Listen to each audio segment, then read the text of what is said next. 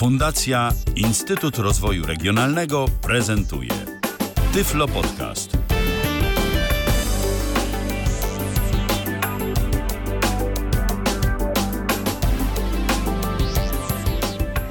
Dobry wieczór, witam po dwutygodniowej przerwie, Aleksandra Bohusz. Na początku tradycyjnie, zanim przedstawię gościa, to metody kontaktu z nami. Tekstowo na YouTubie, Facebooku i przez kontakt.tyflopodcast.net. I zamiast Zooma mamy już od 3 tygodni telefon. I to jest numer telefonu 663 883 600. Jeszcze raz, może w rozbiciu na cyfry, 663 883 600. A teraz już nasz gość. Cały czas jesteśmy od kilku tygodni, już świętujemy Dzień Nauczyciela i jesteśmy w tematach edukacyjnych. I dzisiaj bardzo interesujący, ciekawy gość. Myślę, że to naprawdę jest temat dla mnie osobiście, z mojego nauczycielskiego punktu widzenia bardzo ciekawy, ale myślę, że nie tylko dla mnie.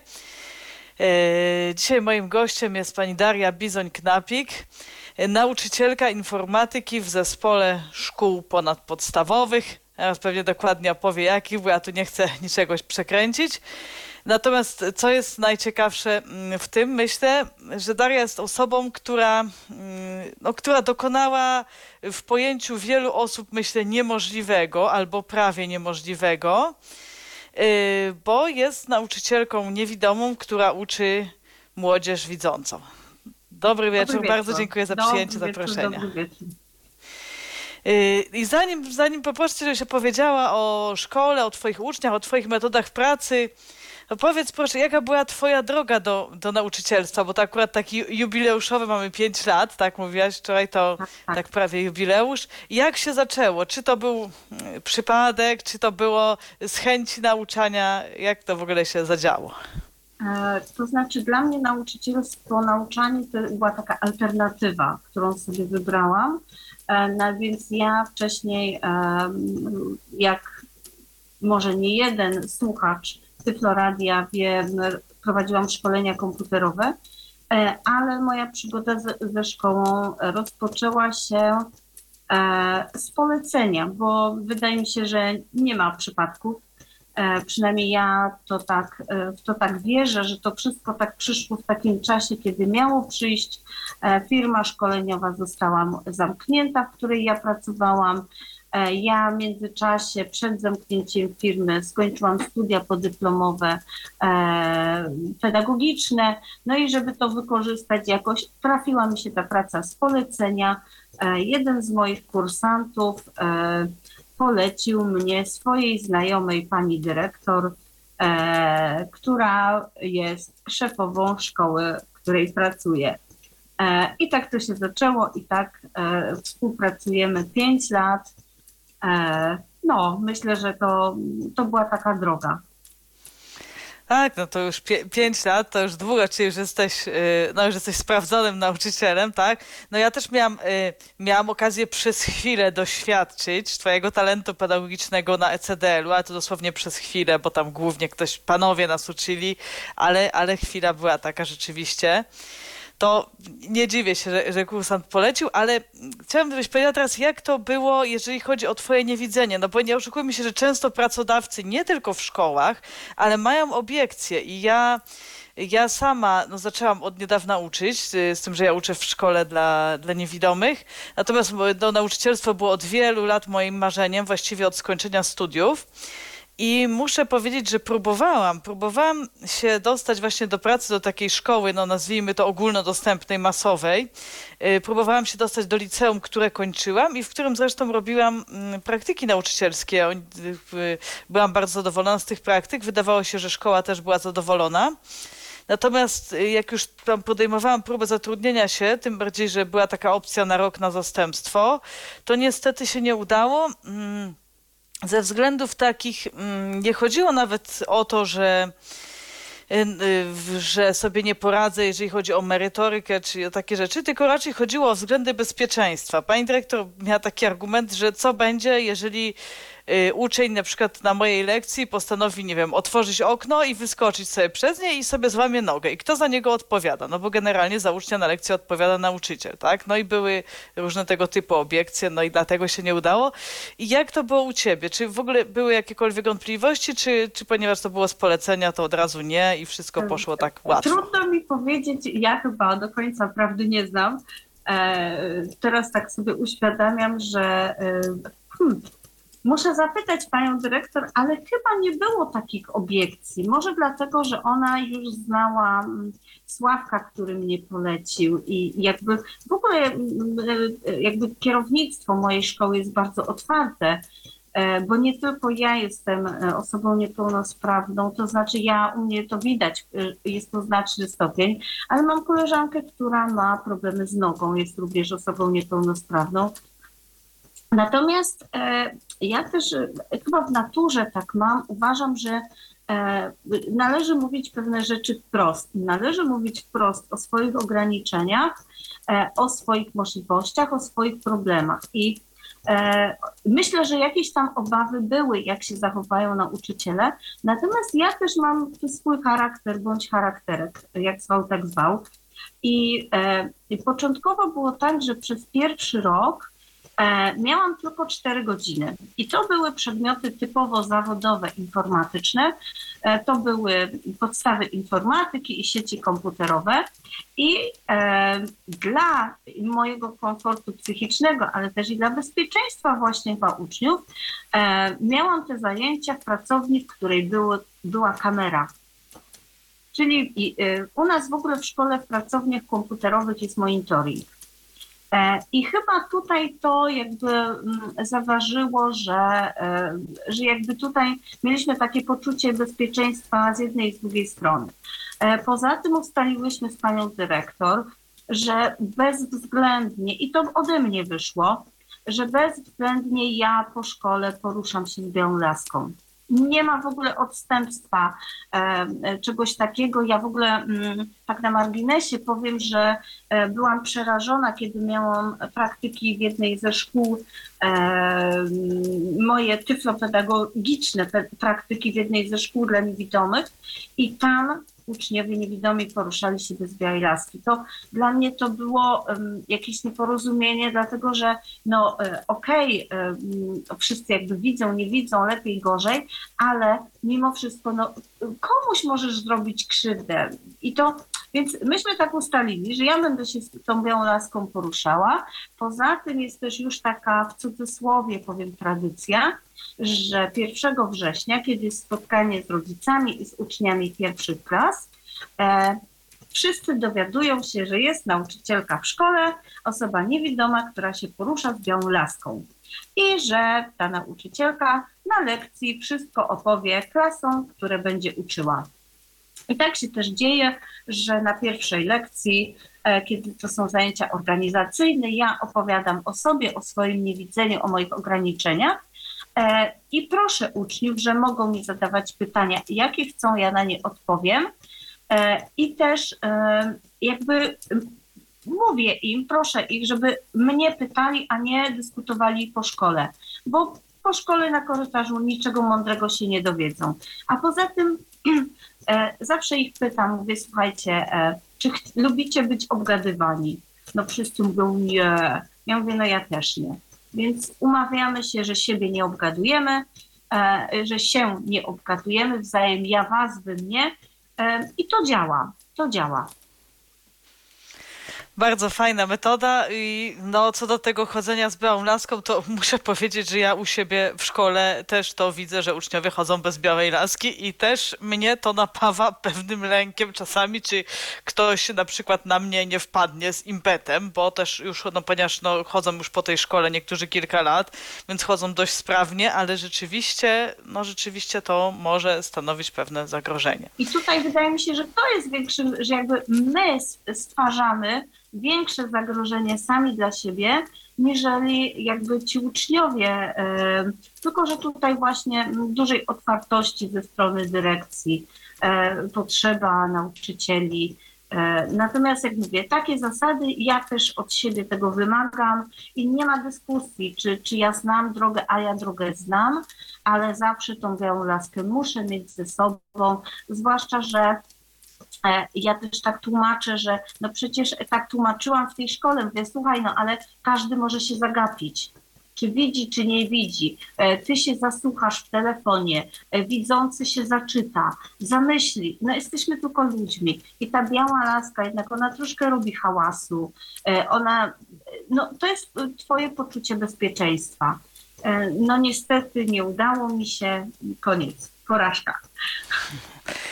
A, ale dobrze, to się udało. I jakie były reakcje uczniów i rodziców? To znaczy, czy spotkałaś się kiedykolwiek z jakąś taką reakcją, nie wiem, negatywną, czy z jakimiś komentarzami? No, nie mówię nawet złośliwymi, ale jakimiś takimi może, nie wiem, nieprzychylnymi, czy nie było w ogóle czegoś takiego? Nie, takiego czegoś nie było, ze strony rodziców tym bardziej nie. Były dwa takie zdarzenia, które... Właściwie ja się dowiedziałam o nich, o jednym z nich to się dowiedziałam już po fakcie i w ogóle jako ostatnia. I to jakby nie tyczyło się mnie bezpośrednio, tylko chłopiec nie pomyślał i chciał zrobić psikusa, czyli wszedł mi na lekcję, pokazywał coś tam śmiesznego i mi się śmiali i oni to nagrywali. Oni nie tyle mnie nagrywali, co nagrywali tego chłopca i potem wpuścili to do sieci. To było na mojej lekcji, zauważyła to inna nauczycielka, bo oni sobie to pokazywali, więc była momentalnie reakcja. Najpierw tej nauczycielki, która poszła to zgłosić, potem była momentalnie reakcja dyrekcji, w ogóle afera na całą szkołę, ale absolutnie ja się wystraszyłam, no bo no to była taka sytuacja, która mogłaby pokazać, że ja nie wiem, co się dzieje u mnie na lekcji. Ale od razu mnie dyrekcja uspokoiła, powiedziała, że absolutnie nie, że tutaj to nie świadczy o tym, że ja nie wiem, tylko świadczy o tym, że uczniowie są oszustami i ludźmi bezmyślnymi. No i oczywiście uczniowie ponieśli sromotne konsekwencje tego zdarzenia. W przypadku ucznia, który robił te dziwne rzeczy, mama zareagowała bardzo pozytywnie. W przypadku uczennicy, która nagrywała, mama była zdziwiona, no właściwie co się stało. Ale to generalnie, rodzice generalnie tak reagują. To nie chodzi o to, czy nauczyciel widzi, czy nie widzi. Po prostu rodzice, są tacy rodzice, którym jest wstyd za to, co ich dzieci robią, a są rodzice, którzy to mają w nosie i mówią, no przecież co się stało. Jak wszyscy mają całą głowę, to nic się nikomu nie stało, nie? I to myślę, że... A drugi przypadek to ja go wykryłam. Po prostu dziewczyna wprowadziła mi na lekcję uczniów, ja to usłyszałam. Zapytałam, kto wszedł na lekcję, wyparli się, była cisza, no ale potem drzwi się otworzyły i ktoś wyszedł, co usłyszałam, więc zapytałam, kto wyszedł, cisza. Zapytałam trzykrotnie, w końcu powiedziałam, w takim razie wszyscy macie punkty ujemne z zachowania, no to więc była, ale proszę panią, odpowiedzialność zbiorowa i ja mówię nie, ja was 3 razy pytałam, wy oszukujecie mnie. I wzięłam za telefon, zadzwoniłam do sekretariatu, powiedziałam, co mi się wydawało, co się wydarzyło moim zdaniem, żeby przejrzeli monitoring. Się okazało, że ja miałam rację. No i oczywiście tutaj też konkretna kara, punkty ujemne, rodzice. No, dziewczynie, która to zrobiła, nie było do śmiechu. To były 2 takie przypadki na 5 lat. Na tyle klas, co uczę, to uważam, że no niewiele. No to rzeczywiście niewiele. Bo może powiedz, bo właściwie od tego powinniśmy może zacząć. Ja tak zaczęłam ogólnie. Jaka to jest szkoła i gdzie ona się mieści, jeżeli to nie tajemnica? Myślę, że nie tajemnica, to może też być i reklamą, bo my też właśnie czekamy na uczniów z dysfunkcją wzroku, ponieważ mamy tyflopedagogów. Jestem ja, jest jeszcze jedna koleżanka, a zatem jest w szkole tyflopedagog, który zna alfabet Braille'a, bo to jest rzadkość w szkołach masowych, żeby tyflopedagog znał alfabet Braille'a. To tak troszeczkę groteskowo, no, ale niestety wszyscy, którzy kończyli tyflopedagogikę, wiedzą, jak traktuje się alfabet Braille'a na studiach podyplomowych z tyflopedagogiki. Jest to szkoła w Bielsku-Białej, Zakład Doskonalenia Zawodowego. Mamy kilka techników, klas o profilu technicznym. Są to profile: profil informatyczny, profil fryzjerski, czyli technikum fryzjerskie połączone z wizażem, technikum logistyczne, jest to klasa mundurowa wojskowa, technikum spedycyjne, klasa mundurowa policyjna, technikum oczywiście informatyczne z klasą e-sportową i tworzeniem gier oraz liceum ogólnokształcące, technikum realizacji nagrań i szkoła branżowa pierwszego i drugiego stopnia, logistyk, magazynier. W przypadku pierwszego stopnia to też jest klasa mundurowa, wojskowa. O, bardzo ciekawe te profile niektóre, zwłaszcza to tworzenie gier, to mnie naprawdę zaintrygowało, bardzo ciekawe. A mnie bardziej przeraża. Tak? No tak. A, że to już jest takie, się robi, już idzie za bardzo w takie... Z nauk. Ci uczniowie wpadają do klasy i nic innego, tylko grają. No tak. Myślałam, że to też, bo wczoraj słuchałam akurat o zagrożeniach związanych ze sztuczną inteligencją. Myślałam, że to już też to. Ale tak, to granie nałogowe też jest niebezpieczne bardzo.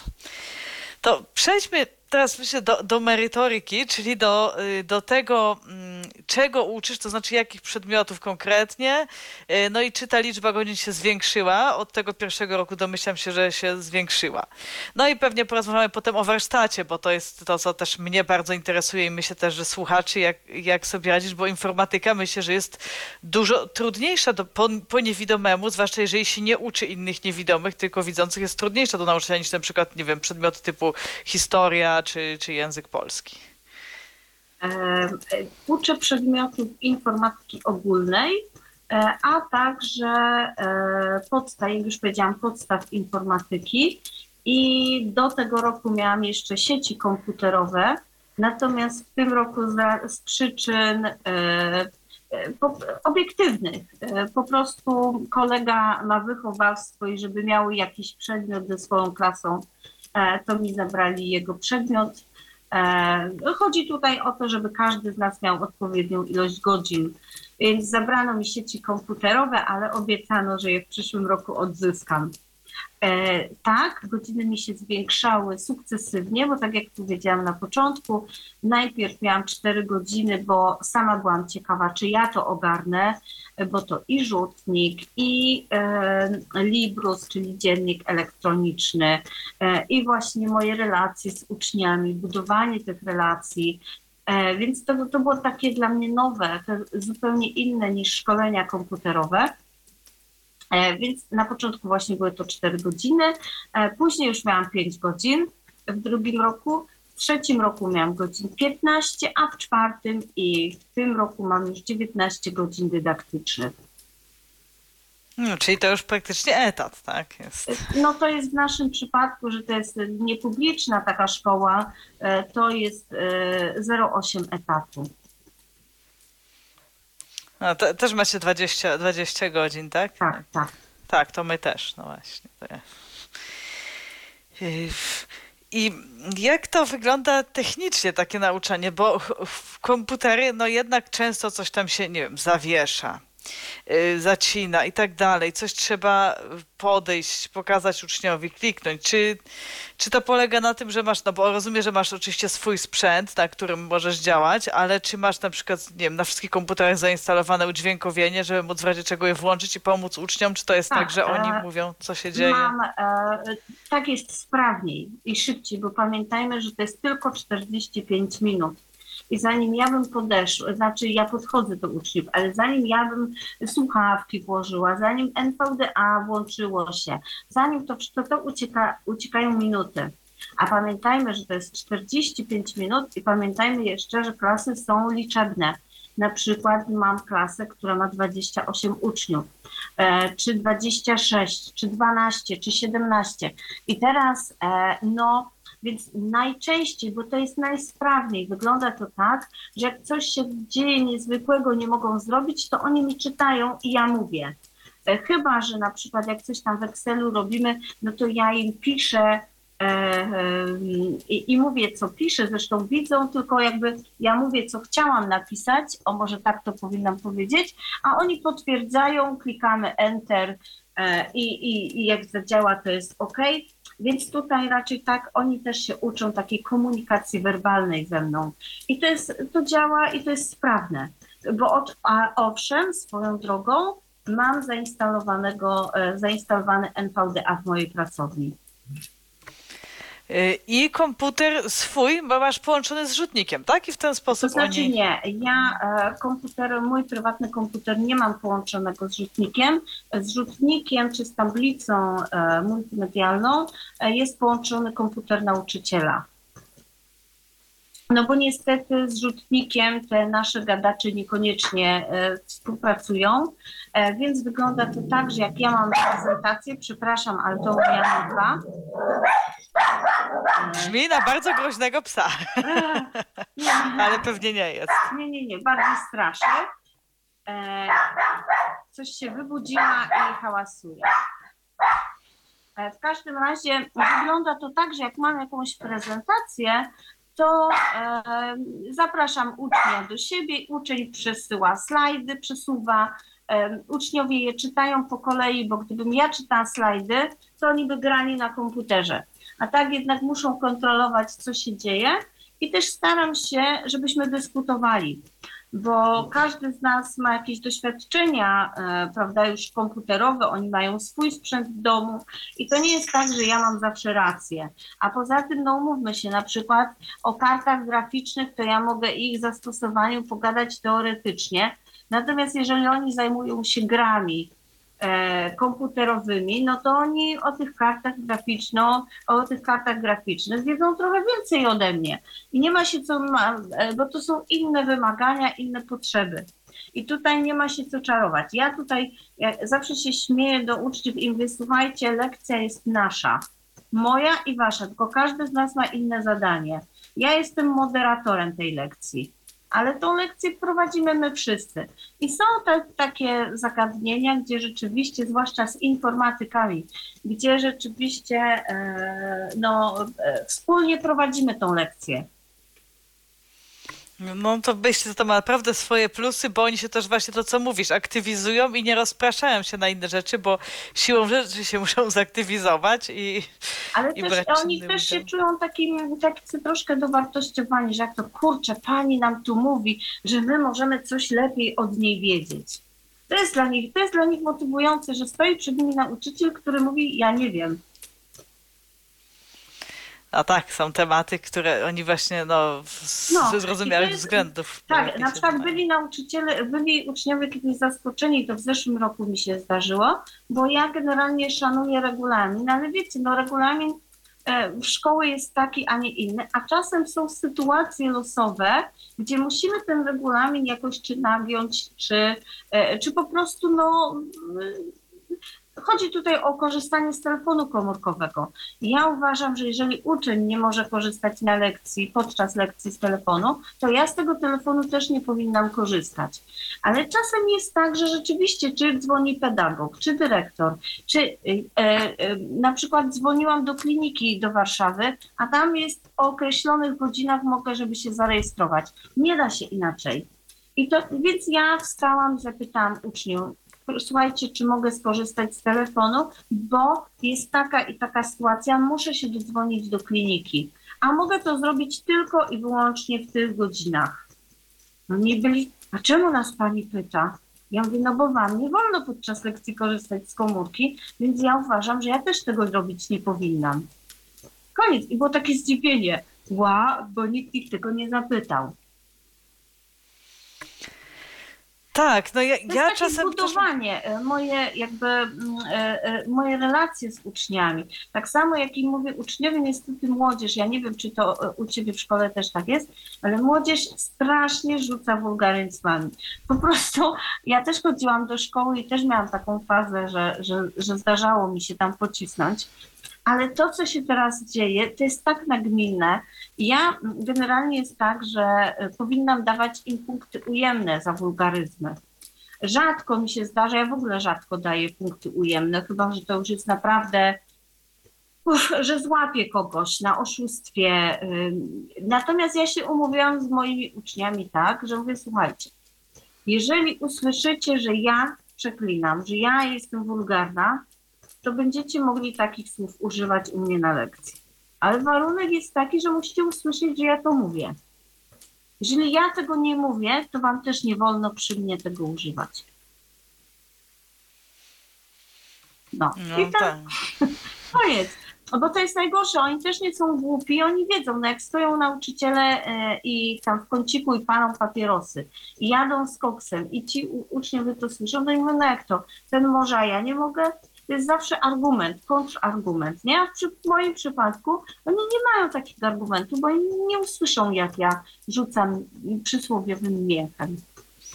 No u mnie jakoś tak aż nie jest. Nie wiem, z czego to do końca wynika. Ostatnio się zdarzyło, że dziewczyna się wyrwała z jakimś tam tekstem takim, ale to już od razu została, znaczy najpierw się sama zdyscyplinowała, a potem koleżanka ją zdyscyplinowała.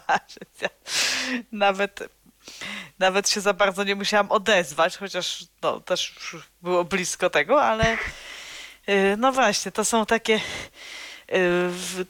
momenty, że jakoś trzeba reagować. A czy jak jest z ocenianiem i ze sprawdzaniem w ogóle ich efektów pracy, czyli sprawdziany, czy nie wiem, czy nie masz na przykład obaw, czy jakichś podejrzeń, że oni oszukują, czy oni tego próbują? Jak w ogóle wyglądają sprawdziany i różne zaliczenia na twoich lekcjach?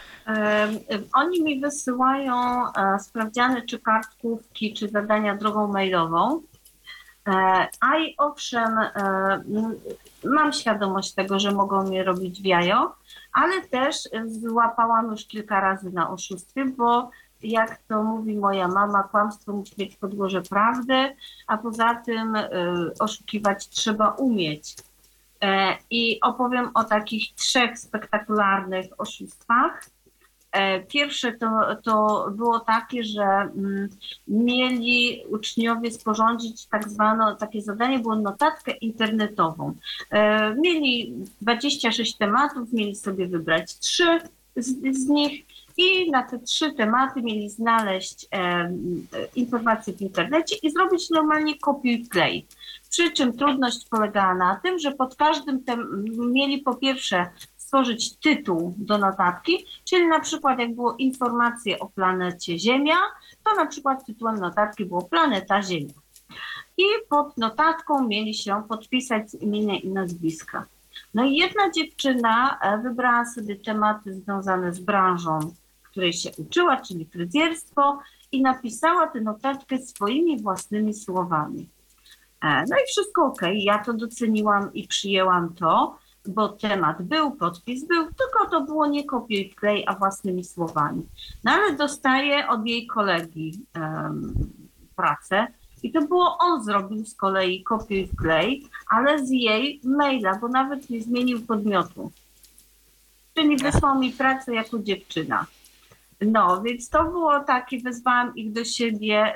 Zresztą uwielbiam tę klasę, strasznie sympatyczni uczniowie, ale nauczyli się już i to był jeden taki ich wybryk i muszę powiedzieć, że ta dziewczyna to i tak, bo ta dziewczyna później ona, nawet nie trzeba było jej powiedzieć, ale ktokolwiek mi zaglądał do klasy, ktokolwiek przyszedł, czy też ona mnie zawsze o tym informowała. Zawsze mówiła, proszę panią, bo ten i ten zajrzał tu, proszę panią, bo ona... I nikt jej tego nie podpowiadał, nikt jej tego nie uczył.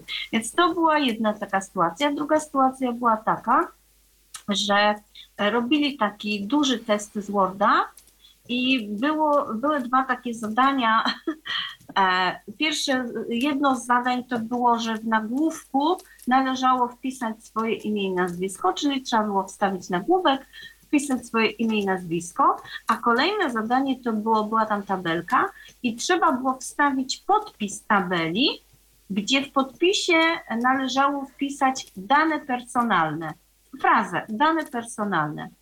No i wszystko w porządku, dziewczyna zrobiła pierwsze zadanie, w drugim zadaniu za bardzo nie zrozumiała polecenia, bo zamiast frazy dane personalne napisała swoje imię i nazwisko, no i wszystko ok. Dostała pół punktu za to, że wygenerowała podpis tabeli, natomiast dostałam pracę od jej kumpla, który, no wszystko było pięknie, ładnie, ale nie wpisał swojego imienia i nazwiska, tylko mi wysłał z jej podpisami. No więc to jest takie głupie ściąganie, bo ja im to pokazałam. Inni uczniowie, no wzięli to, śmiali się ze mnie, czy pani musi tak dokładnie te prace sprawdzać. Natomiast chłopak się zorientował, zaczął się tłumaczyć i bardzo mnie prosił, żebym koleżance nie dawała punktów ujemnych. Ja mówię nie, no słuchaj, mówię, no oszustwo jest oszustwem, koniec. Mogła pomyśleć, musi ponieść konsekwencje, bo ona oszukała, koniec, kropka. No tak. więc jakby oni jeszcze oprócz tego, że ja mam świadomość tego, że ściągają, natomiast oni jeszcze muszą myśleć przy tym, a to już jest trudniejsze. Druga trzecia taka sytuacja była, że dziewczyna, ja jak odpisuję uczniom, jak sprawdzam ich kartkówkę czy sprawdzian, to piszę do nich imiennie, na przykład dzień dobry Olu. I na przykład różnie, albo piszę słowo brak, jak czegoś nie ma, albo okej. No w każdym razie piszę do nich imiennie komentarze. I wysłała mi dziewczyna sprawdzian, no i ja ją wzywam do siebie, a ona z takim uśmieszkiem do mnie, ja mówię, słuchaj, no policz do 10, żebyś miała dobre argumenty, jak będziesz ze mną rozmawiać. No i jeszcze ona do mnie mówi, a mam liczyć od przodu czy od tyłu? Ja mówię, wiesz co, ten uśmieszek to ci za chwilkę zgaśnie, więc w tym momencie zrobiła się idealna cisza w klasie. Ja jej pokazuję i mówię, co mi wysłałaś? No sprawdzian. Ja mówię, no dobrze, wszystko się zgadza. Czytaj pytanie czwarte. Ona czyta mi to pytanie czwarte i ja mówię, przeczytaj pod spodem. No i ona dalej, ja mówię, słuchaj, no brniesz, udajesz głupa, a mówię, popatrz się, wysłałaś mi sprawdzian, który dostałaś od kogoś, ja mówię, nawet nie wymazałaś moich komentarzy. No więc jak to, mam świadomość tego, ale moje widzące koleżanki też mówią, że uczniowie ściągają. No więc jakby nie czuję się jakoś gorsza, że Staram się też przygotowywać te sprawdziany tak, żeby oni mieli jakby, żebym ja też mogła się zorientować, czy zżynają, czy nie, czy od kogoś biorą. Na przykład przygotowuję systemy pozycyjne, czyli systemy liczbowe. No i teraz właśnie, zanim się połączyliśmy, sprawdzałam sprawdzian i przygotowałam, słuchajcie, 14 grup. Więc tak naprawdę, jeśli kolega koledze by chciał zrobić, to musiałby, ciężko mu by było, żeby w całości zrobić za kolega. Tak, bo musiałby zrobić dwa sprawdziany, jego i swój. Dokładnie. No więc mi uczciwie mówią, pani się tak chce. A jak kartkówkę zrobiłam, bo to na sprawdzianie jest 5 zadań, a na kartkówce 2, to miałam 26, że tak powiem, zestawów. Żeby każdy miał swój. Ja robię dokładnie to samo. Ostatnio dwie klasy, mam trzecią liceum i trzecią technikum, które idą prawie równo z tematami. Tam tylko, że trzecia liceum jest jakby, lekcje mniej tam mieli, są temat później są. No więc zrobiłam im sprawdzian i nie dość, że dla klasy 5-osobowej zrobiłam 3 grupy, to jeszcze potem dziewczyna mnie pyta słabowidząca, czy może zrobić zdjęcie tego sprawdzianu. No ja już jakby domyśliłam się, w jakim celu. Ja mówię, ta druga klasa miała za 3 dni. Ja mówię, proszę bardzo, i tak trzecia liceum będzie miała inne pytania. Mówi, że też się pani chce to układać. Także to jest właśnie to. A prace domowe jakieś mają? To pewnie też mailowo wszystko, bo to tym bardziej. Ale raczej nie daję prac domowych. Uważam, że po pierwsze no, mają co robić, a po drugie potem to jest tak, ja zadam pracę domową, a proszę panią, a ja nie mam komputera w domu, a ja nie mam tego, a ja nie mam opisa, a ja nie, więc jak ja mam tego wysłuchać, to powiem szczerze, nie chce mi się, więc raczej daję takie zadania na lekcji, które muszą zrobić obowiązkowo i koniec, kropka. No tak, bo to jeszcze tutaj dochodzą te narzędzia techniczne, które trzeba mieć. No więc, a oni też kombinują, to nie jest tak, że... Zresztą jak myśmy chodzili do szkoły, też kombinowaliśmy. No oczywiście. Ja to zawsze im powtarzam, wiesz, słuchajcie, ja też kiedyś chodziłam do szkoły. Tak, no mnie się 2 razy też zdarzyło już, że uczniowie mnie przechytrzyli w taki no, pozytywny sposób. Jeden mnie przechytrzył, bo powiedziałam mu, że nie wysłał pracy domowej, ale okazało się, że wysłał 5 minut przed lekcją, ale jednak wysłał, tylko ja, że ja już nie spojrzałam na maila przed, no właśnie, jak się lekcja zaczęła. No co oczywiście uznałam, no bo ja zresztą chyba sama lekcję wcześniej powiedziałam, że do dzwonka to się liczy, no więc się wyrobił. Natomiast drugi uczeń przechytrzył mnie też bardzo w ten sposób i jeszcze dostał pół punkta nawet dodatkowego za to na sprawdzianie, bo zapytał o jakąś tam datę, to znaczy, żeby napisać, co się zdarzyło w danym roku i chodziło mi o konkretne wydarzenie. On tego nie napisał, natomiast napisał inne wydarzenie, które też się zdarzyło w tym roku, w ogóle w związku z czymś innym, ale też było rzeczywiście w tym roku i ja też o tym mówiłam, także oczywiście też uznałam, no bo jednak była... Tak, ja się też staram nie czepiać. Na przykład robiłam sprawdzian z tych systemów pozycyjnych. Te systemy są potrzebne po to, że zwłaszcza w klasie informatycznej, że na przykład będą uczyć się obliczać MAC adres IP odczytywać. I to jest bardzo potrzebne. I ja też nie mam takiej satysfakcji wystawiania im jedynek, a poza tym im więcej jedynek wstawię, tym później oni będą za mną chodzić, żeby to poprawiać. Więc to wcale nie jest w moim interesie też, żeby te jedynki wstawiać, natomiast też ja bym chciała, żeby oni to umieli. I była na przykład taka sytuacja podczas sprawdzianu, że dziewczyna mi wysłała sprawdzian już po 20 minutach. Ja mówię, ty już, Marta? No tak. I zaczęłam to sprawdzać, mówię, chodź tutaj. No i jej tłumaczę, mówię, popatrz się na to, tu, ojejku, zagapiłam się. Mówię, po co się śpieszysz? Ja mówię, poprawiaj to. No i ona poprawiała, ja tam to wyrzuciłam. No i zaraz potem, proszę panią, to niech nam pani też zajrzy, przynajmniej coś tam. I jak komu mi się udało, to pozaglądałam i mówię, poprawcie tutaj to, o to mi chodzi, o tamto mi chodzi. I oni też jakby, bo to nie jest sztuka postawić jedynkę. No i co mi to da, że ja mu postawię jedynkę? Dla mnie większą satysfakcją będzie to, że on to będzie umiał, a nie, że ja mu postawię jedynkę.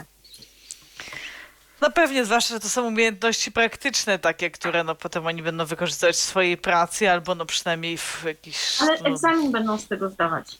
A, no właśnie. A jak to powiedzcie, jakie profile uczysz? Ty, czy wszystkie te, które wymieniałaś, masz?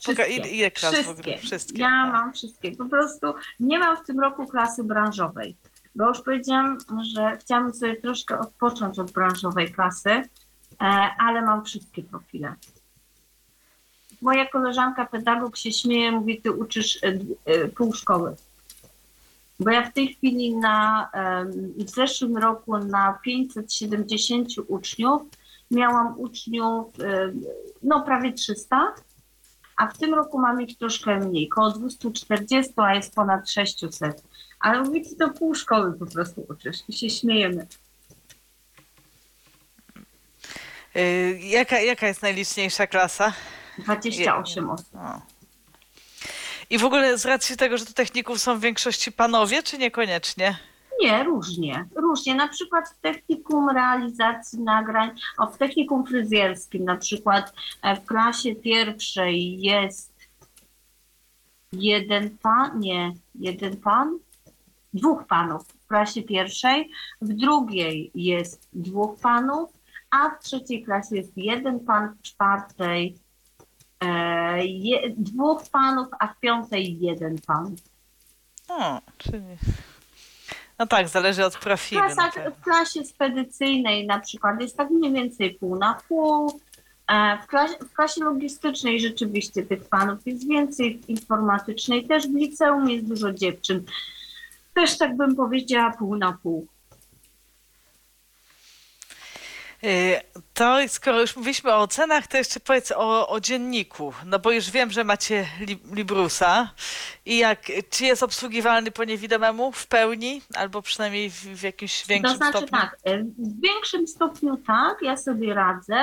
Jak mam z czymś tam problem, to zwracam się do moich kolegów, więc przychodzą i pokazują, ale ja to się staram zapamiętywać, żeby nie być jakby takim, w cudzysłowie powiem, obciążeniem dla nich, że muszą coś. Kiedyś się spotkałam podczas studiów moich podyplomowych z czymś takim, że osoby niepełnosprawne, pani miała takie doświadczenie, że pracowała z niewidomym masażystą i byli wkurzeni na tego pana, bo musieli za niego to robić, tamto robić i jeszcze wiele rzeczy robić.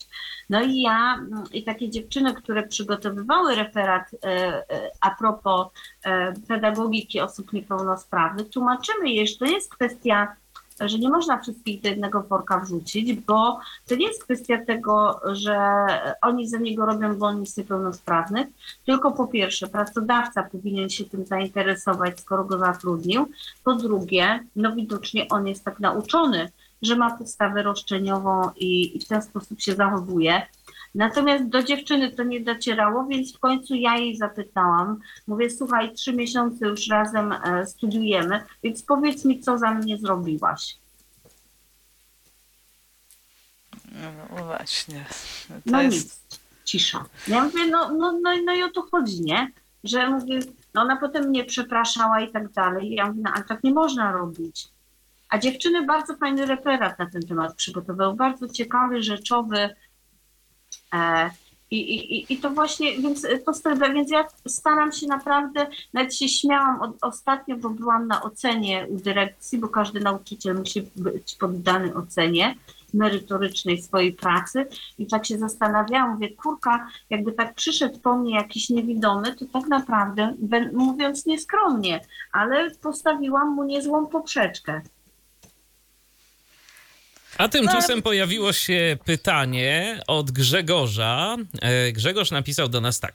Cześć wam. Jak zapatrujecie się na używanie czata GPT przez uczniów? Czy to podczas lekcji, czy w pracach domowych? Tego typu oszustwa są trudne do wykrycia. Mieliśmy takie szkolenie ostatnio w szkole u nas. I to wcale nie jest trudne do wykrycia, dlatego że... To znaczy, wszystko zależy, jak będzie, że tak powiem, używany ten czat GPT. Bo jeżeli to będzie taka stricte kopia z tego czatu, to można się zorientować. Poza tym takiego ucznia można wziąć do odpowiedzi. I ja na przykład nie potrzebuję czatu GPT, bo ja na przykład wiem, jak moi uczniowie się wypowiadają, ja z nimi rozmawiam podczas lekcji. Więc jeżeli nagle na sprawdzianie czy na kartkówce, gdzie wiem, że on coś ma zrobić własnymi słowami, a on mi rzuca nie wiadomo jakimi zwrotami naukowymi czy takimi, aż które odbiegają od jego w ogóle wypowiedzi, to ja już wiem, że to jest, zresztą ja często piszę, niezła kopia. Niezła kopia, bo ja wiem, jak ja z tymi uczniami rozmawiam i to wcale nie jest trudne do wykrycia, tylko to wymaga jakby od nauczyciela pewnego zaangażowania. Czy jemu się chce udowodnić, że uczeń to ściągnął, czy jemu się tego nie chce. Poza tym w wielu szkołach są już programy plagiat i pewne rzeczy też mogą być jakby wykryte. I jest jeszcze jedno. ChatGPT może każdy kij ma 2 końce. I to nie jest tak, że tylko uczniowie korzystają z czatu GPT, ale właśnie nam pokazywano, jak nauczyciel może z tego czatu GPT korzystać. I to zwłaszcza w przedmiotach humanistycznych. Czyli Ola, dla ciebie. O, to coś dla mnie. Tak, gdzie może po prostu ChatGPT przygotować scenariusze lekcji nauczycielom. Więc to kij ma dwa końce. To nie jest tak, że tylko jakby tutaj uczniowie są, że tak powiem, represjonowani, ale też my, nauczyciele, też z tego możemy korzystać. Poza tym mój mąż zrobił kiedyś takie doświadczenie, że pobrał jakieś wypracowanie, napisał do czatu GPT, żeby mu tam napisał jakieś tam wypracowanie na dany temat, a potem mu zadał zadanie, wkleił to wypracowanie, które dostał jako wynik i mówi: zmień to na inną treść. No i zmienił mu. Więc to kij ma dwa końce, nie? No. Tak, to wróćmy na chwileczkę do Librusa, czyli wszystkie listy obecności i tak dalej. Listy obecności bez problemu, oceny bez problemu, wysyłanie wiadomości bez problemu, terminarz, czyli ustalanie sprawdzianów, wpisywanie zadań, kartkówek bez problemu. Problem jest ze statystyką, czyli żeby sobie sprawdzić statystykę uczniów, prawda, frekwencję, bo to jest wszystko jakby graficznie na wykresie pokazane i tutaj może to stanowić taki problem. Ale ja też nie jestem wychowawcą klasy, więc jakby nie emocjonuję się tym, że tego nie mogę zrobić. No tak, bo to przede wszystkim tak, wychowawcy. Tak, tutaj to już wychowawcy klas, oni pewne rzeczy muszą mieć. Trudno się ocenia? To znaczy, czy na początku zwłaszcza, czy było ci trudno ocenić, żeby to, czy są, no może informatyka jest bardziej ścisłym przedmiotem, są może bardziej jakieś określone kryteria, czy... Z jednej strony jest ścisłym, ale z drugiej strony zgodnie z przepisami o edukacji to nie jest takie proste, bo z jednej strony mamy pewne ramy, jak oceniamy, zresztą musieliśmy przygotować taki dokument PESO, on musiał być zjednolicony dla różnych przedmiotów, gdzie trzeba jakby wskazać rodzicom, w jaki sposób będą wyglądały oceny. Natomiast też gro uczniów ma opinie z poradni pedagogiczno-psychologicznych, czy też orzeczenia o kształceniu, o potrzebach specjalnych i tutaj już trzeba troszeczkę inaczej takiego ucznia ocenić. I to jakby wtedy ten szablon nasz trzeba zweryfikować, więc ja też staram się podchodzić do tego, jakby do każdego ucznia indywidualnie, pomimo że mam ich znacznie więcej w klasie niż ty. To mimo wszystko różnie jest. Poza tym podam przykład. Mam dziewczynę w klasie fryzjerskiej, która ma 100% frekwencji. Po prostu. Ja nie wiem, czy ona choruje, czy nie. U mnie jest 100% na zajęciach, jest zawsze do zajęć przygotowana. Jak mają zadane, że mam mieć pendrive'a, że mam pobrane pliki, które ja wysłałam, to ja wiem, że ona to będzie miała i ona to zawsze ma. Ale jest jedno ale. Informatyka nie jest jej, to nie jest jej dziedzina. To jest w ogóle, ona zupełnie koło informatyki nie stoi. To jest dla niej męczarnia.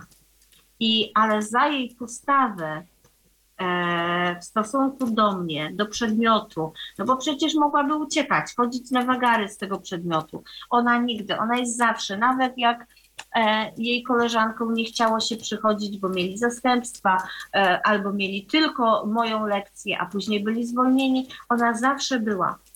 I za tą postawę i do mnie, i do przedmiotu, no oczywiście ja jej pomogłam i dostała pozytywną ocenę. I to nie dopuszczające, tylko wyżej.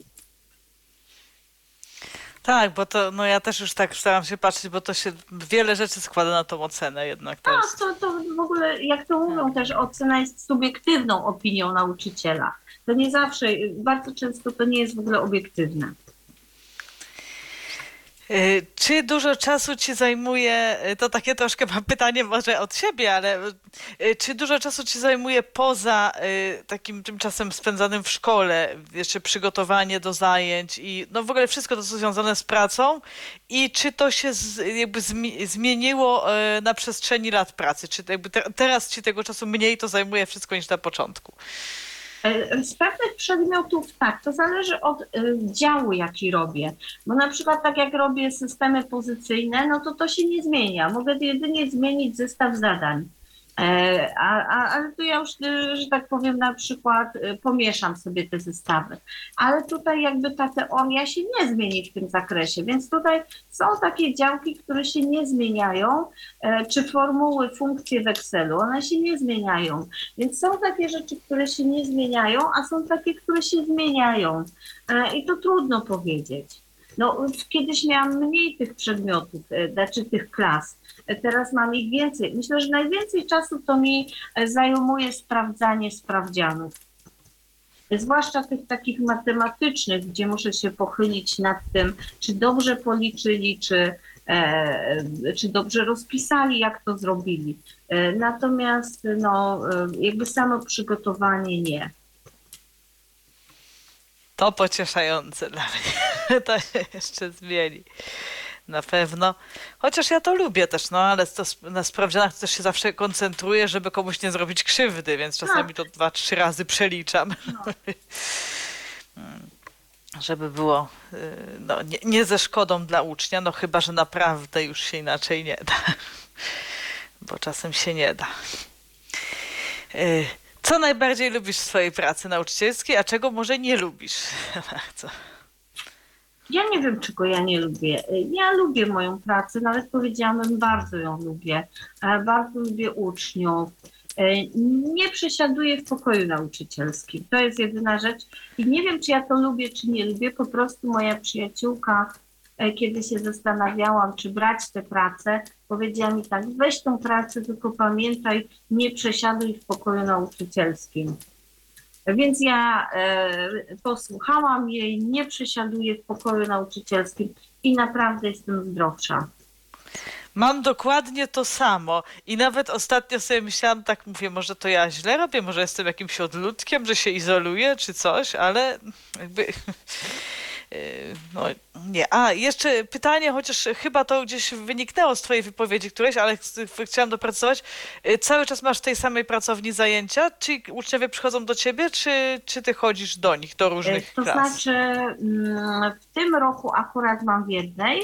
W większości mam w tej samej, ale był taki rok, gdzie przechodziłam, ale to tylko na jedne zajęcia. Nie stanowi to dla mnie jakichś tam problemów, zwłaszcza jak są czas matur, to muszę przejść, bo jest potrzebna pracownia do zdawania egzaminów, więc tutaj muszę przechodzić. Na to i czasem się śmieję, bo mamy strzelnicę w szkole i kiedyś mnie właśnie wysłali na lekcję z uczniami do strzelnicy, więc się zapytałam, czy będzie broń. Więc, ale ja mam dyrekcję z poczuciem, dużym poczuciem humoru, więc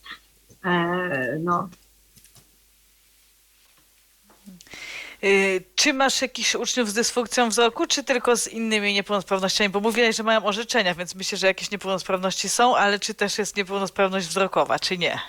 Mamy w szkole dwóch uczniów słabowidzących. Jeden dosyć tak źle widzi, a drugi, jak go poprosiłam, czy ma jakieś kłopoty, mamy zaznaczony, powiedział, że nie, że sobie radzi. Więc jakby nie stanowi to jakichś tam problemów. Tutaj jeden z tych uczniów rzeczywiście źle tam pomagałam przy robieniu mu IPET-u, więc taki jeden uczeń.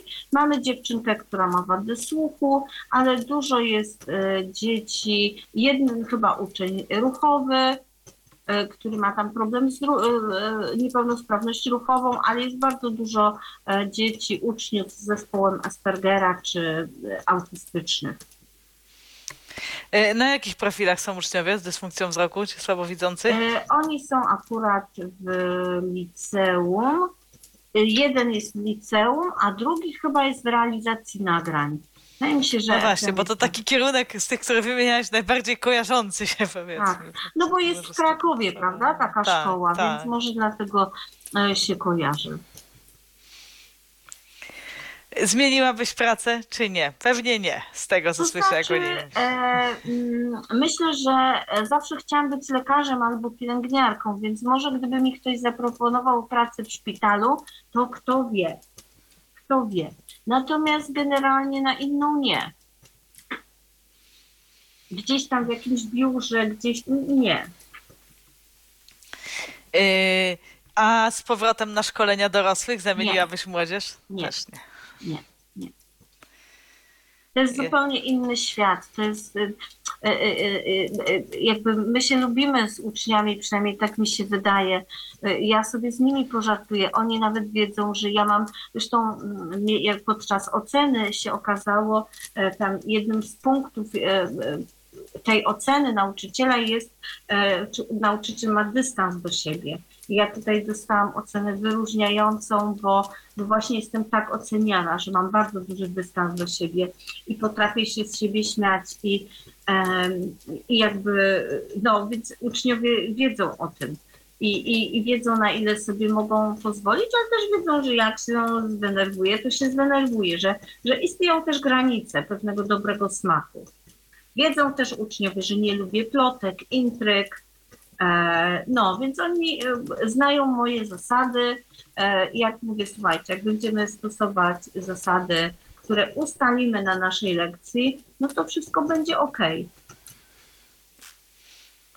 Tak, to jest ważne. Ja też na początku ustaliłam i w jednej klasie to nawet tak akurat wyszło z przypadku, ale nawet im napisałam mailowo, bo tam części osób nie było, więc myślałam, że mamy już prawie spisany kontrakt. I zawsze mówię też moim uczniom, rozmawiajmy przede wszystkim ze sobą, bo wszystkie nieporozumienia się biorą z braku rozmów. Tak, dokładnie tak. No, więc nie mam takich naprawdę, gdybym miała jakoś tam narzekać. Fajna jest młodzież i oni są otwarci. Mam na przykład takiego ucznia, uwielbiam go po prostu, takiego... Zawsze proszą nauczyciele, wychowawcy, że jak kończymy lekcję, żeby jednak porządek klasy po sobie zostawiały. No, że ja nie widzę, więc za bardzo nie mogę tego tak... No musiałabym przejść i macać po całej klasie stoliki, czy coś leży, czy nie, prawda, czy nawet po podłodze. No bez sensu w ogóle. Więc zostawiłam właśnie w pierwszej klasie informatycznej, zostawiłam sobie trójkę klasową, bo nie mieli dyżurnych. No i przeleciało taki chłopiec po całej klasie, nie mówi spoko, mówi do mnie, a ten papierek to co tu pod biurkiem robi? A ja mówię, jaki papierek? Się okazało, podał mi do ręki, się okazało, że to była moja chusteczka, którą wyciągnęłam, po prostu wypadła mi druga. Czysta chusteczka wypadła mi, nie zwróciłam uwagi, wpadła pod biurko, nie? Ja mówię, no popatrz, się pani naśmieciła, nie? A on mówi, żeby mi to było pora zostać. No.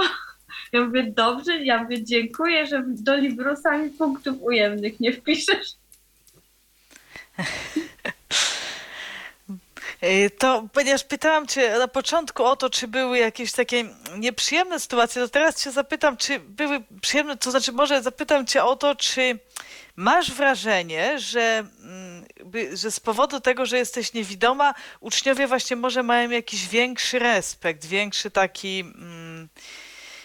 Może nie tyle respekt, co taki szacunek, że oni widzą, że kurczę, ja pomimo swoich ograniczeń to sobie radzę i przekraczam naprawdę wiele barier. Oni byli, ponieważ ja jestem od tego roku w ogóle koordynatorem ICDL-a, bo teraz od tego roku to już jest ICDL, a nie ECDL, więc ja jestem koordynatorem u mnie w szkole tego ICDL-a. Ja w zeszłym roku zorganizowałam egzamin dla ponad 100 osób, 135 osób tak miało być wstępnie. I ja to wszystko ogarnęłam sobie, więc oni byli pod wrażeniem. Jeden z uczniów mi napisał, pani ma największe jaja w tej szkole. Wow. No, to jest takie miłe. No tak, To są takie właśnie super komplementy w stylu młodzieżowym, jak moja siostra kiedyś usłyszała, że jest cool i trendy od uczniów i przyszła taka zadowolona, wie co się stało, bo uczniowie z techniką powiedzieli, że jestem cool i trendy. Ja mówię, no to faktycznie, jakby, no, uczniowie z techniką powiedzieli.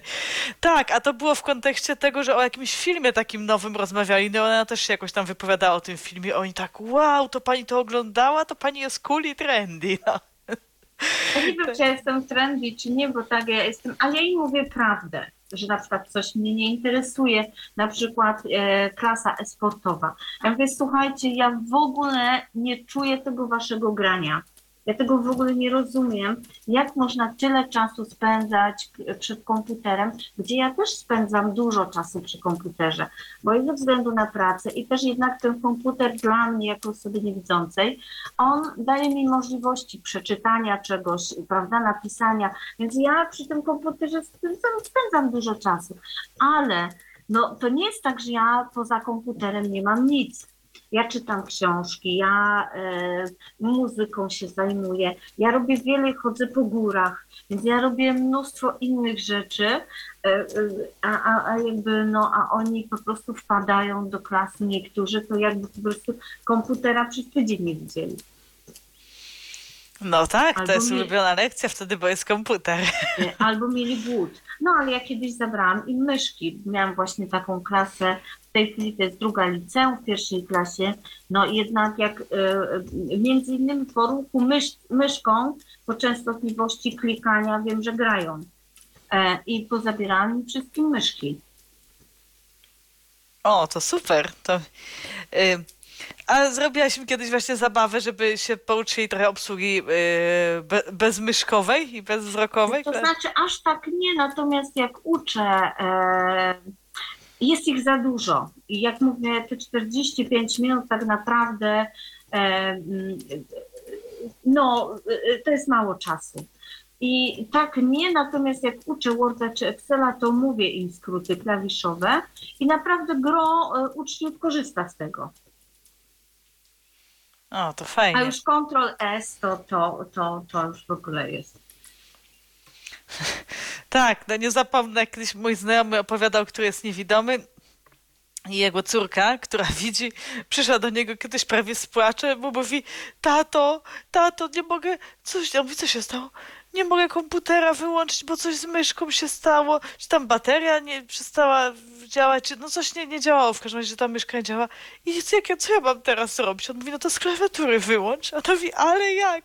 I po prostu to było takie zabawne dla niego, bo ona była też dziewczyna, która ogólnie z komputerem, jakby komputer jej nie był obcy, no ale jak już nie miała tej myszki. Ale to jest takie właśnie, to jest wina troszeczkę, wydaje mi się, ludzi, którzy nie mieli do czynienia na co dzień z komputerami, czyli dziadków, rodziców, w zależności od wieku tego dziecka, że oni jakby wpoili temu dziecku, ty jesteś informatykiem, bo ty wszystko klikniesz. No, po pierwsze to jest bardzo daleko do informatyki, a po drugie właśnie przestaje działać myszka i jest amen. Koniec. Nie ma. On nie wie, co ma zrobić. Niestety. I wtedy już przestaje być dobrym informatykiem. To jeszcze takie pytanie, może już pod koniec, ale pytanie takie, czy masz takie w ogóle sytuacje w swojej pracy, kiedy potrzebujesz zawsze pomocy osoby drugiej? To znaczy, czy na przykład, nie wiem, bo nie masz takiej sytuacji, że oddają ci sprawdziany na kartkach, rozumiem, takich nie. Ale czy w ogóle jest coś takiego, w czym potrzebujesz pomocy tak na stałe, no ewentualnie doraźnie, no, poza tymi sytuacjami, o których już mówiłyśmy, że uczniowie współpracują na lekcji, tak? I oni czytają slajdy. Raczej tak. Nie. Może przy tym rzutniku, że jednak, żeby pokazywał uczeń te slajdy, przerzucał. To tak, ale tak to... O właśnie, bo o to cię nie zapytałam, a to myślę, że ważne. Jak jest z przygotowaniem takich slajdów? Bo to jest, czy to gdzieś sobie w internecie wyszukujesz, czy... Nie. Ja to przygotowuję sama, natomiast moja koleżanka, moja przyjaciółka, ja tego nie robię w PowerPoincie, ja to robię w Wordzie, robię stronę poziomą i potem to konwertuję do PDF-a. I moja przyjaciółka mówi: Daria, to jest to samo, ponieważ slajdy, które przedstawiamy uczniom, tego nas uczono też na studiach, że one powinny być jak najskromniejsze, czyli tekst i to albo czarny na białym, albo czarny na żółtym, albo odwrotnie i nic więcej, ewentualnie jakieś rysunki czy grafika, ale żadne ozdobne czcionki, żadne jakieś takie, absolutnie nie. Więc to jest najprostszy tekst, czasem muszę tam jakieś schematy wrzucić, ale jakby robię to sama i potem właśnie z Worda konwertuję do PDF-u. No właśnie, bo najgorsze to są te rzeczy takie graficzne, prawda? Ale to dobrze też, że mówisz, bo mnie się slajd zawsze kojarzył głównie z grafiką. To znaczy oczywiście wiedziałam, że tam są teksty, ale zawsze mi się to kojarzyło, że to jest głównie graficzne, a jednak nie. W slajdzie, jak się tworzy w PowerPoincie, to właśnie też jest jakby pola tekstowe są i tam wpisujesz tekst, natomiast no robi się to, dłużej to zajmuje i jakby dla mnie jest o tyle niekomfortowo, że no nie mam tak do końca nad tym takiej kontroli. Natomiast w Wordzie mam niemal nad wszystkim kontrolę, więc mogę to zrobić bez żadnego problemu i potem skonwertować. Więc moja przyjaciółka, która sprawdza czasem, poproszę ją, żeby rzuciła okiem. Na przykład robiłam taką prezentację z arytmetyki i elektroniki, więc tam chodziło o przedstawienie na przykład bramek logicznych czy tablicy prawdy. I no tutaj chciałam, żeby to ktoś w cudzysłowie rzucił na to okiem, jak to wygląda, więc pokazałam mojej przyjaciółce, ona na to zerknęła i no ja sobie wtedy to wrzuciłam przez konwerter i mam takiego fajnego PDF-a. Super. To jeszcze na koniec może jakieś przesłanie dla tych, którzy tak jak ja marzyli przez lata o nauczaniu. No i moje marzenie się akurat już spełniło, ale może dla osób niewidomych, które chciałyby uczyć, a myślą, że to jest niewykonalne. To jest takie slogany, nie poddawaj się, bo nie udawajmy, tak jak powiedziałaś na samym początku. Ciężko jest, żeby nam ktoś zaufał. Ja akurat miałam szczęście, więc uwierzcie w to, że też może szczęście czeka na was za rogiem. To taki frazes troszkę, ale chyba coś w tym jest, że nigdy nie wiemy, co się zdarzy i kto na nas czeka za rogiem. Naprawdę ta praca, jak mówię, spłynęła na mnie w takim czasie, że inaczej być nie mogło. Tak, ja też uważam, że nie ma przypadków. Moja praca też długo na nią czekałam i długo bardzo o nią zabiegałam i aktywnie, i modlitewnie, i na różne sposoby, a kiedy trochę odpuściłam, to wtedy przyszła, więc to czasem jest tak, że czegoś bardzo chcemy i na to czekamy i to przychodzi do nas, ale wcale właśnie niekoniecznie może w tym momencie, w którym chcemy, ale potem się okazuje, że to jest najlepszy moment. Ja powiem szczerze, że ja nawet nie modliłam się o tą pracę, bo po prostu pracowałam w firmie szkoleniowej. Ona się, że tak powiem, zamknęła. No i co dalej? Skończyłam tą podyplomówkę w lutym akurat. W maju się firma zamknęła i co dalej? Co ja z tymi studiami mam zrobić? No i tak potem rok jeszcze pracowałam w innej firmie szkoleniowej. No i się stało, jak się stało, że po roku się okazało, że ja mam pracę. No tak, to właśnie, to wszystko przychodzi zawsze w odpowiednim momencie, najlepszym, chociaż czasem właśnie wcale o to nie prosimy, albo prosimy kiedy indziej. Czy jeszcze chciałabyś coś powiedzieć słuchaczom? Nie wiem. To w takim razie bardzo, bardzo ci dziękuję. To była wielka przyjemność z tobą rozmawiać. Znaczy zawsze jest wielką przyjemnością z tobą rozmawiać, ale było wielką przyjemność się dowiedzieć o twojej pracy, bo mnie już to od dawna intrygowało. Cieszę się, że się udało tak, że oprócz mnie się dowiedzieli też inni. No i muszę powiedzieć, że dałaś mi takiego pozytywnego kopa na moją dalszą pracę nauczycielską, także osobiście też jestem bardzo zadowolona z tego. Dziękuję bardzo. Ja się też cieszę, że No, po pierwsze ja bardzo lubię z Tobą rozmawiać, to taka kurtuazja troszkę, ale to naprawdę nie jest kurtuazyjne, bo my się z Olą naprawdę bardzo lubimy. Tak, a rzadko mamy okazję rozmawiać, bo te wszystkie obowiązki zawodowe i to całe zabieganie... A poznałyśmy się też w niezwykłych okolicznościach, bo Ola najpierw znała mojego brata, a później mnie. Więc tutaj żadnej jakiejś takiej kurtuazji i bazelniarstwa nie ma. Natomiast ja mam taką nadzieję, że osoby niewidome, zwłaszcza te, które jakby nie wierzą jeszcze w swoje możliwości, dzięki naszej rozmowie, naszej dyskusji, no bo Ty, Ola, też pracujesz zawodowo zgodnie ze swoim wykształceniem. Zatem mam nadzieję, że uwierzycie w to, że może nie od razu, ale można pracować w wyuczonym przez siebie zawodzie. I to niekoniecznie jako masażysta czy realizator dźwięku, ale również właśnie na przykład jako nauczyciel historii czy nauczyciel informatyki w szkole ogólnodostępnej. No i tu jeszcze mamy pytanie pod koniec naszej audycji od Mateusza. Czy prowadzisz zajęcia o programach udźwiękawiających i sprzęcie specjalistycznym w ramach tematów dodatkowych? Czy uczniów w szkole masowej to ciekawi? Generalnie typowo o takich urządzeniach nie, natomiast w programie nauczania jest obowiązek, aby uczniowie zwłaszcza klasy informatycznych, mieli zajęcia z dostępności cyfrowej. I tutaj, kiedy już omawiam procedury w CAK, to opowiadam im o tych możliwościach dla osób z dysfunkcją wzroku, dla osób głuchych, dla osób intelektualnie niepełnosprawnych, czyli uczniowie na przykład w zeszłym roku robiliśmy audiodeskrypcję, jak mamy zajęcia z Worda czy z internetu, to uczniowie uczą się tworzyć tekst alternatywny, czy sprawdzają trudność języka pisanego, prawda, zdań przez aplikacje, żeby ten język był prosty i zrozumiały. To jest wszystko związane z dostępnością cyfrową. Natomiast generalnie o takim sprzęcie nie mówię, bo na to po prostu za bardzo nie ma też czasu.